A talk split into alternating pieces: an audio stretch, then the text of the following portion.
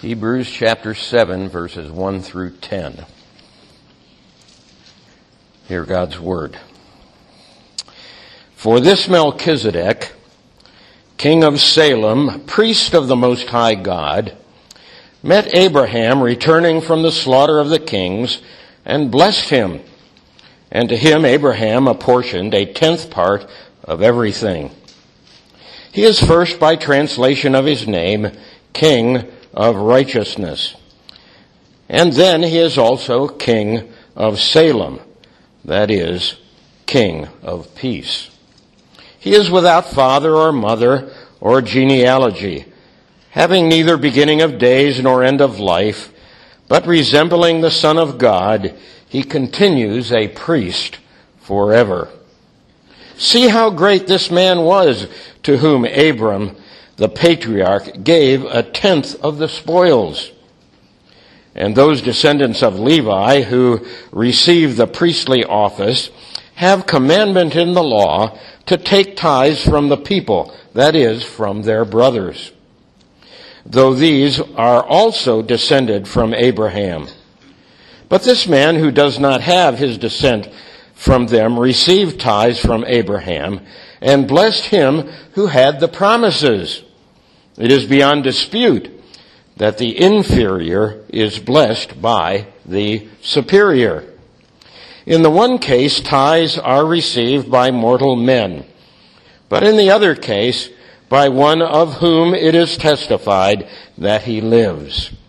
One might even say that Levi himself, who receives tithes, paid tithes through Abraham for he was still in his loin, in the loins of his ancestor when Melchizedek met him. Let's pray. Father, we thank you uh, for this your word, and uh, we pray now that you be pleased to uh, bless us in it. Uh, we ask, Father, that uh, we might see that uh, although Abraham is great and that Melchizedek is even greater, uh, we pray that in the end we will see uh, that Jesus Christ is the greatest of all. And so uh, be pleased to open uh, this text to us to this end, we pray, in the name of Jesus Christ the Lord. Amen.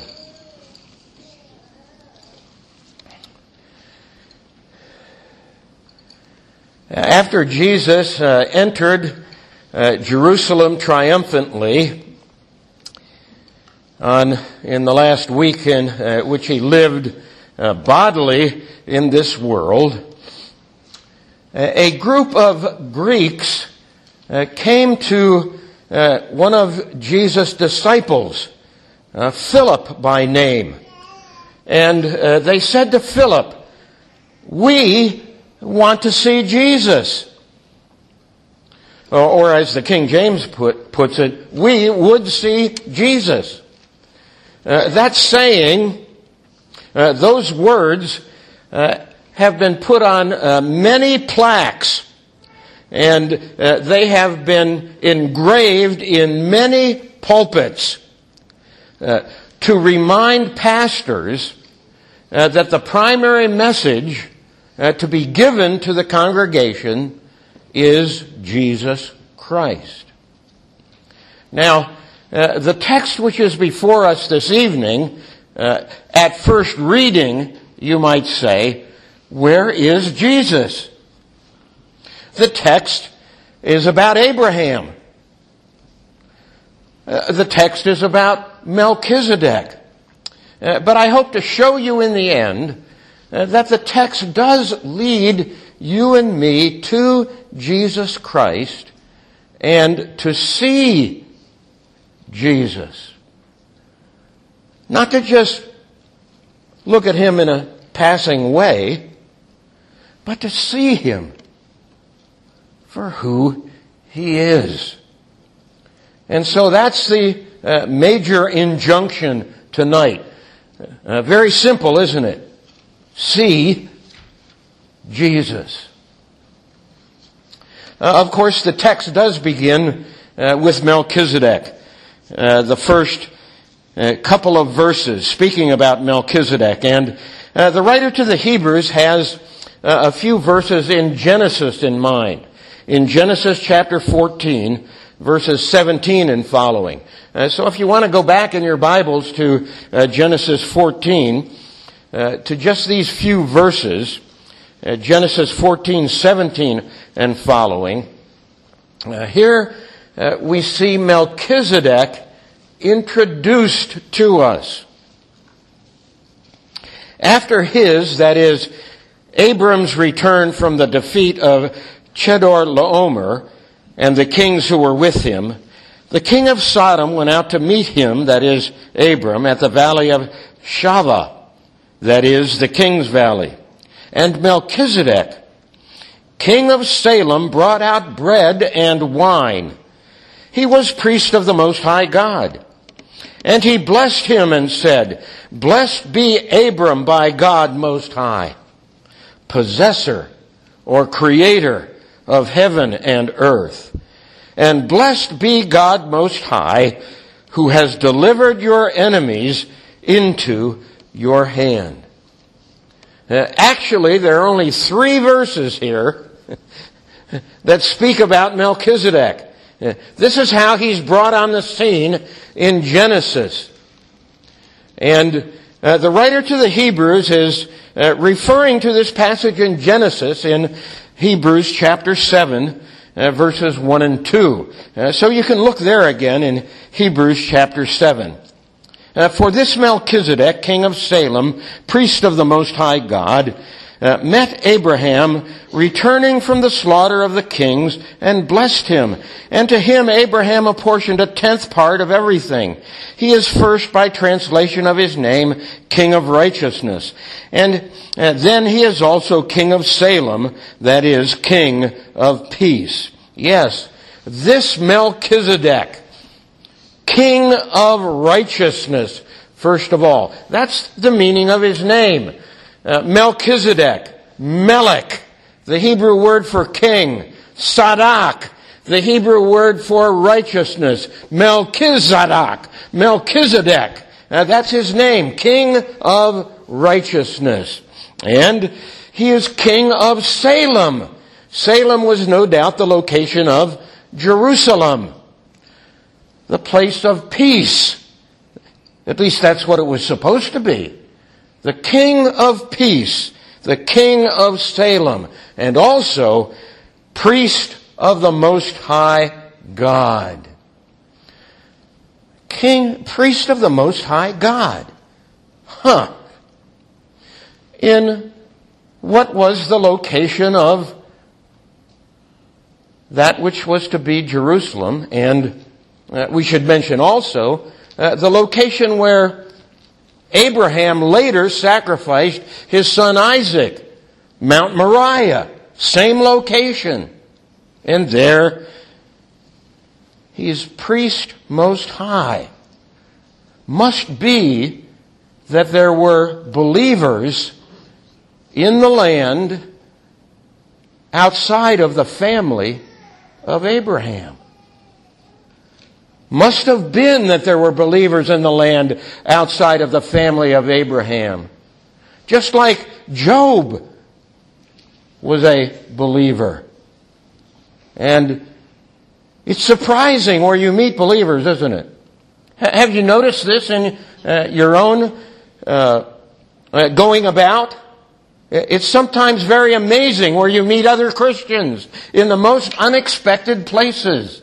And uh, I guess really we shouldn't be surprised at that.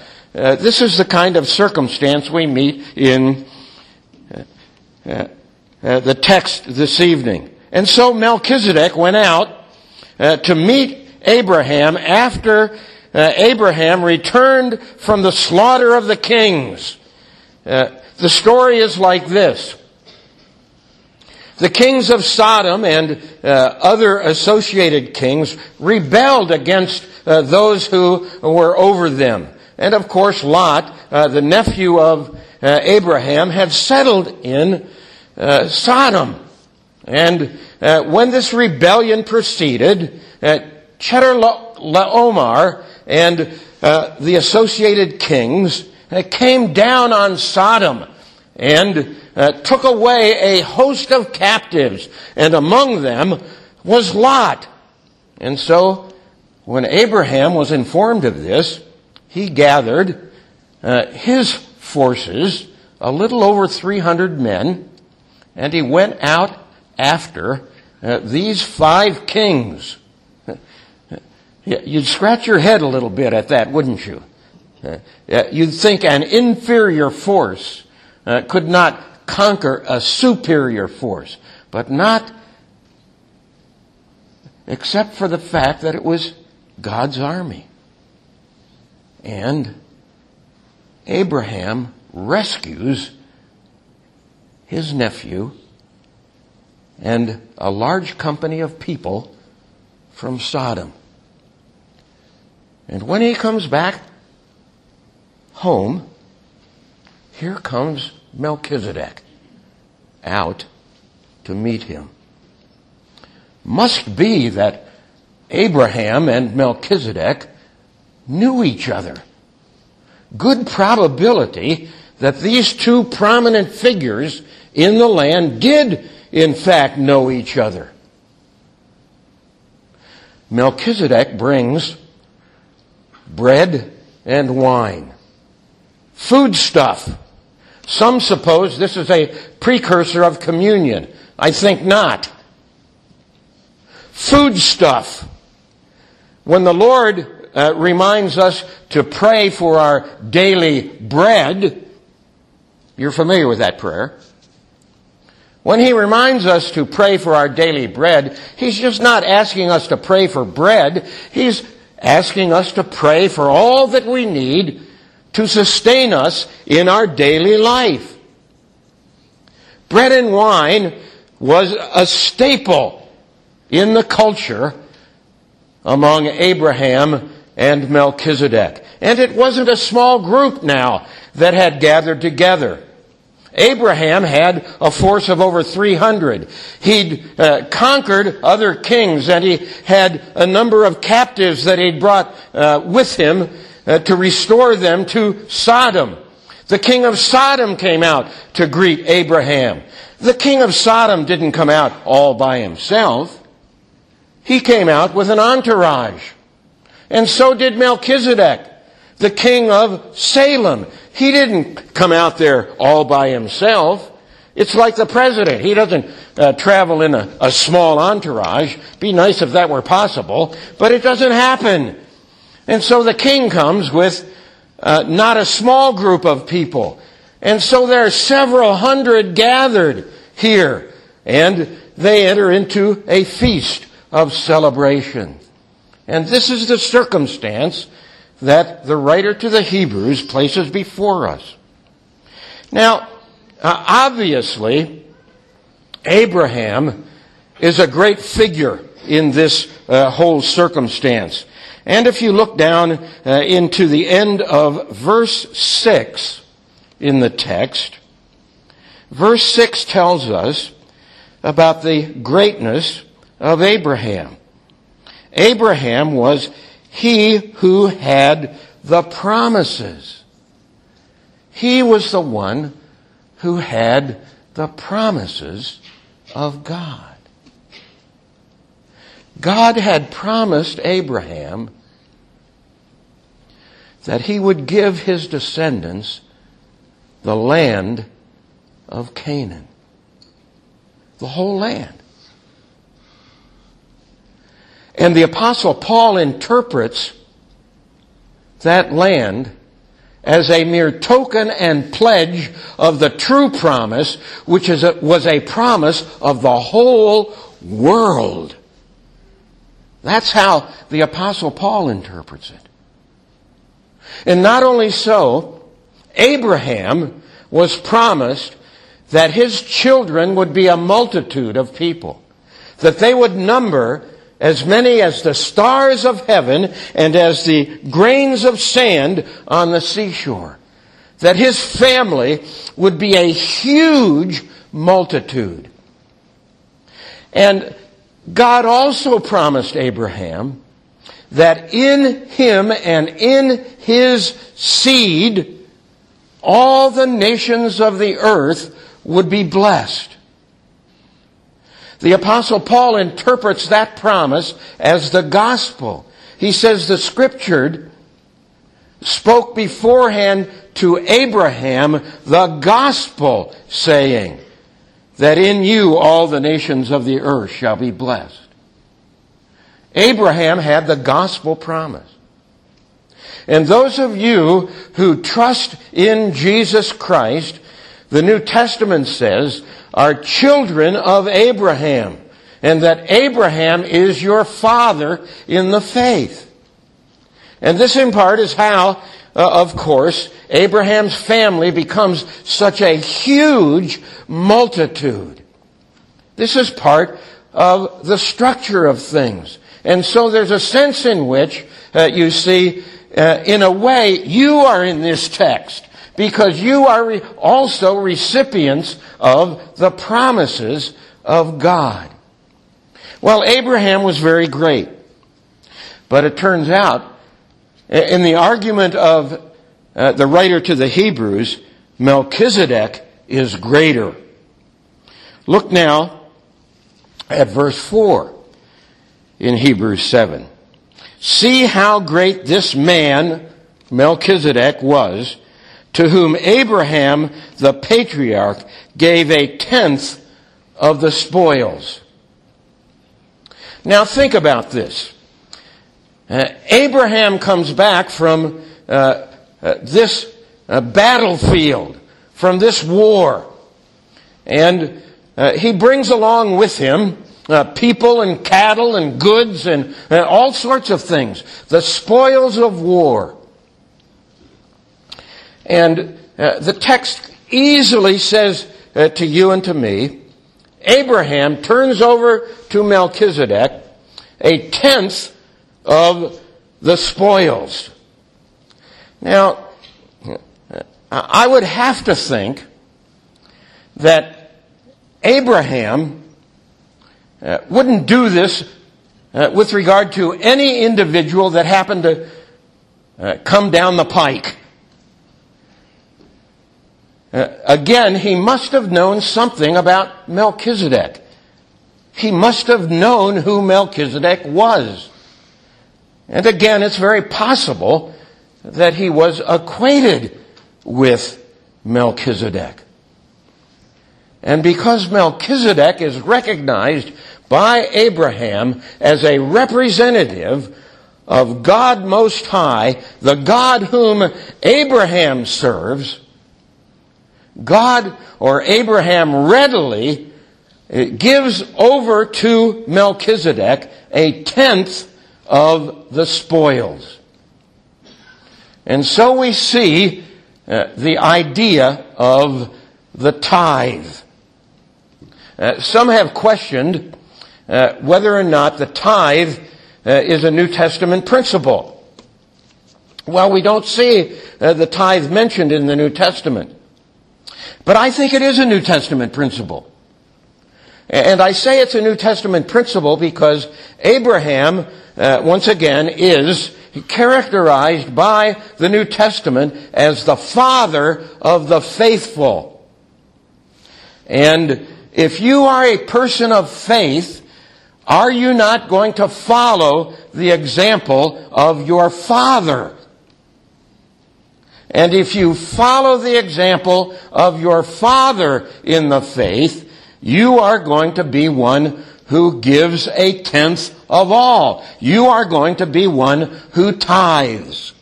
Uh, to me, uh, that's a very simple case. And uh, so I, I, give it to you uh, in that light. And so Abraham, as one who recognizes the priority of Melchizedek and is submissive to his great God, gives a tenth of all. And the superiority of Melchizedek is seen in his office here in the text. And it's not only that Melchizedek paid tithes, uh, but the interesting piece of the argument is that even Abraham's descendants paid tithes to Melchizedek. This is the argument in the text. Verse 5.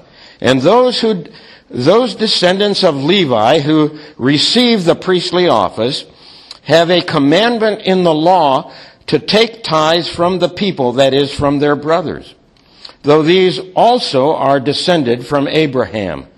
But this man does not have his descent from them, who does not have this, his descent from them, received tithes from Abraham, and blessed him who had the promises. Verse 8. In the one case, tithes are received by mortal men, but in the other case, by one of whom it is testified, he lives. One might even say that Levi himself, who receives tithes, paid tithes through Abraham, for he was still in the loins of his ancestor when Melchizedek met him. And the argument's very simple. Abraham was the head of a great family. And then it was Abraham, Isaac, and Jacob, and then the twelve sons of Jacob, the Israelites. And one of the sons of uh, Jacob was Levi. And the Levites were designated by God to be the priestly tribe of Israel. And they were commissioned in the law of Moses to receive tithes from all of the people of Israel. And to show the superiority of Melchizedek, the writer to the Hebrews says, uh, isn't this interesting now? There's a sense in which we can say that those who under the law were commanded to receive tithes of the people paid tithes to Melchizedek through Abraham, who represented them in this particular case. Now there's another little subtle lesson here it seems to me. And the subtle lesson is this. The tithe existed many generations before God spoke about the people tithing in the law of Moses. It's quite evident that this is the case. And so the principle of the tithe was there long before the law exacted the tithe from the people. And it's there in the heart of Abraham, the father of the faithful. A good lesson for us, I think. And so Melchizedek is argued in this case to be greater than Abraham because he received tithes from Abraham. But this is not all. Melchizedek is greater because he blesses Abraham. Verse 7. It is beyond dispute that the inferior is blessed by the superior. That's the argument. And Melchizedek blesses Abraham. This blessing was not simply a word of congratulations that was given to Abraham by Melchizedek in saying, Job well done, go in peace. Oh no. Much more than that. This blessing given by Melchizedek was a confirmation that all the good and precious promises given by God to Abraham would be fulfilled. This blessing was a confirmation of the promise that Abraham and his family would be given all the land of Canaan. This blessing was a confirmation of the word of promise to Abraham that his family would be a multitude of people, numbering as many as the stars of heaven and the grains of sand on the seashore. This blessing was a confirmation of the promise of God that in him and in his seed all the nations of the earth would be blessed. Blessed be Abram by God Most High, possessor of heaven and earth. Whatever God pronounces, God accomplishes. Whatever God says will be, will be. Blessed be God Most High, who has delivered your enemies into your hands and will deliver your enemies into your hands. Friends, understand this. God has given you many good and precious promises. And when you hear the benediction at the end of a worship service, week by week, it's not just a simple, see ya, come back next week. No. It's a confirmation of the fact that all the good and precious promises God has made to you will come to pass and that God will complete the good work that He began in you.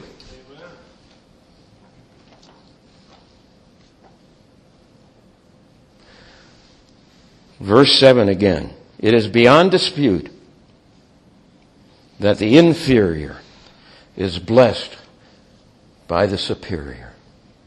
And in this case, this is the argument of the book of Hebrews. That Abraham is great, to be sure. Melchizedek is greater. But the greatest, the greatest is Jesus Christ. Verse 3. He is without father or mother or genealogy, having neither beginning of days nor end of life, but resembling the Son of God, continues a priest forever. When, when you begin the, that text, when you begin reading that text, uh, who do you think of first? You think of Jesus Christ first. The text, the text is speaking about Melchizedek. And the text is making a comparison between Melchizedek and Jesus Christ, the Son of God.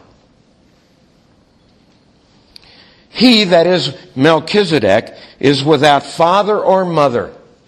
The way Melchizedek came upon the scene in the book of Genesis, uh, there's no record of his birth. There's no record of his death. There's no record of who his mother is. There's no record of who his father is.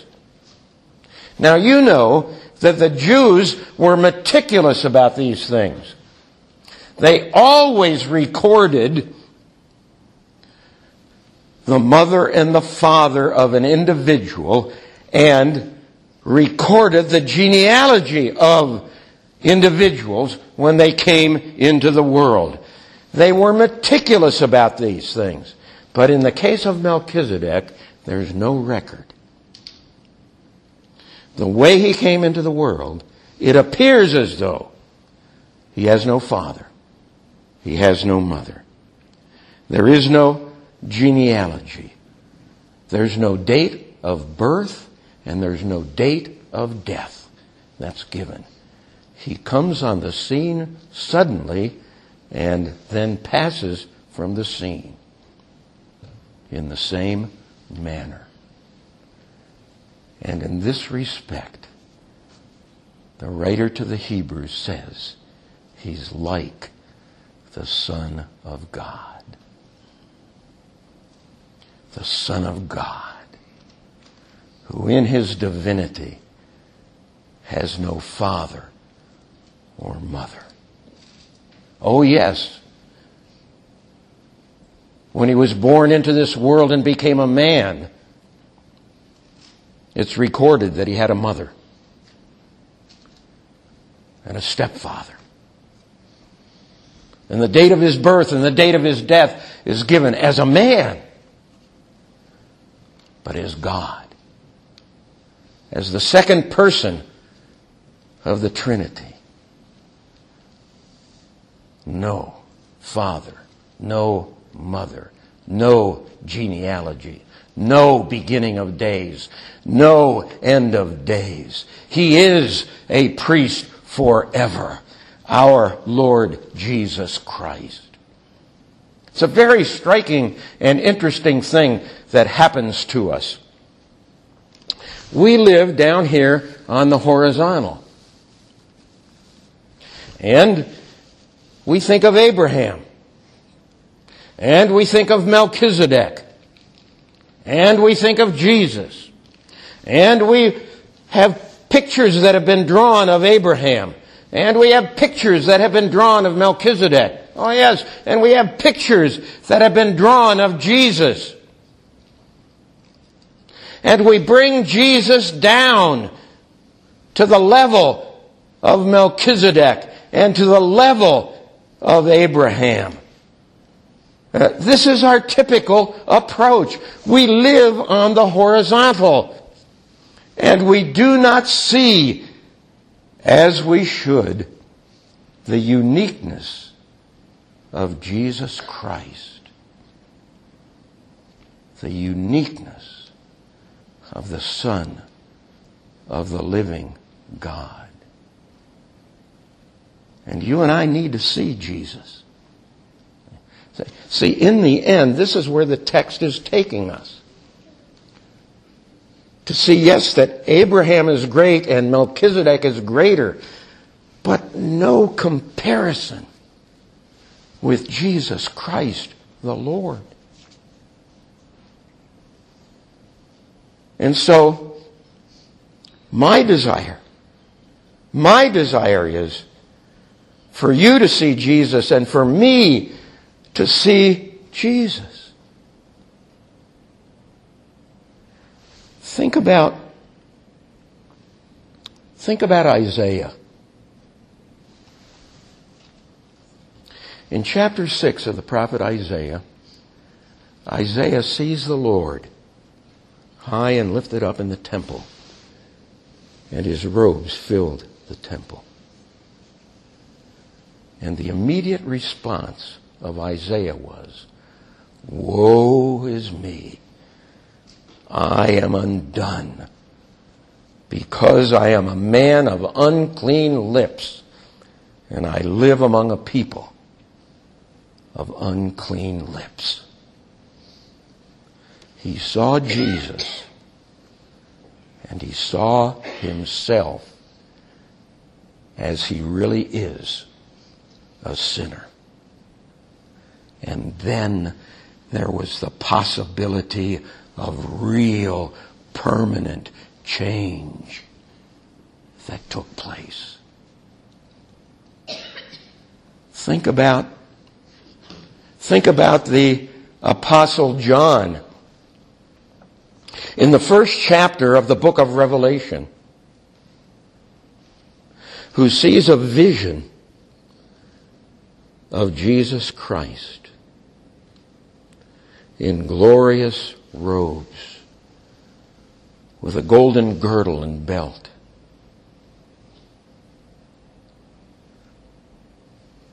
And a sword extending out of his mouth. And in his right hand he had seven stars. And his eyes were like coals of fire burning, and his face shone like the sun in its brightness. And what could John do? He fell on his face in adoration before the Son of God. And then there was Peter. You remember Peter? Impetuous Peter? Peter the fisherman. Been out fishing all night.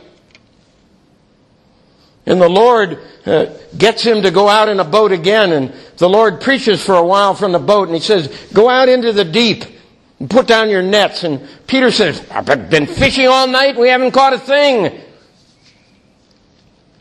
But in response, I'll put down the nets. And they hauled in such a catch they had to, they had to call other fishermen to come in and they filled the boats with fish and nearly sank the boats. They were so full of fish. And Peter's only response was, Depart from me because I'm a sinful I'm a sinful man. He began to see who Jesus actually is. Uh, friends,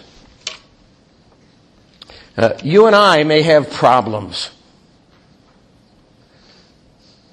Uh, there may be marital problems. There may be problems in, of employment. There may be uh, other types of difficulty in the family with siblings or with children.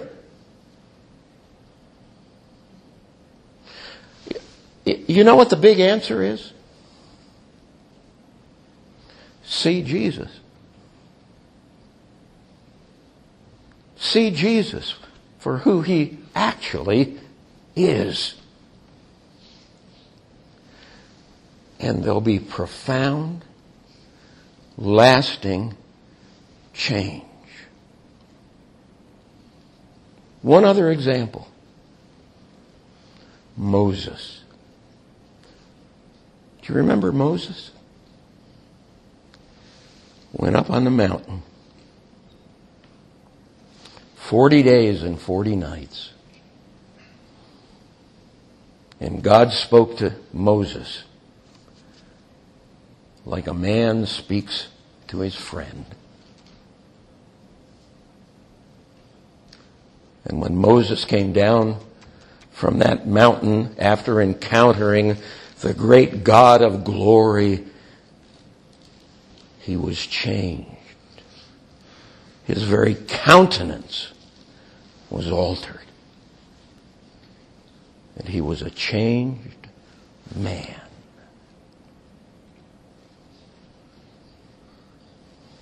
Moses is great. Abraham was great. Melchizedek is greater. And Jesus Christ is the greatest of all. The changer of life. See Jesus. As to who he is. And other matters will fade into the deep, dark distance and be of little consequence because Jesus Christ is all in all. See him. Let's pray. Father, good to you are, good to us you are, uh, better than we deserve, uh, because we have opportunities to see Jesus. To see Jesus in your word to see Jesus as we come together for worship. And are confronted with your word by the power of your spirit. So reveal him to us that inalterable change takes place in our lives and we walk differently. And we will no longer have the plea to see Jesus because our testimony will always be, yes, we have. Be pleased to bless us to this end, we ask. In the good name of Jesus Christ, who is the Lord. Amen.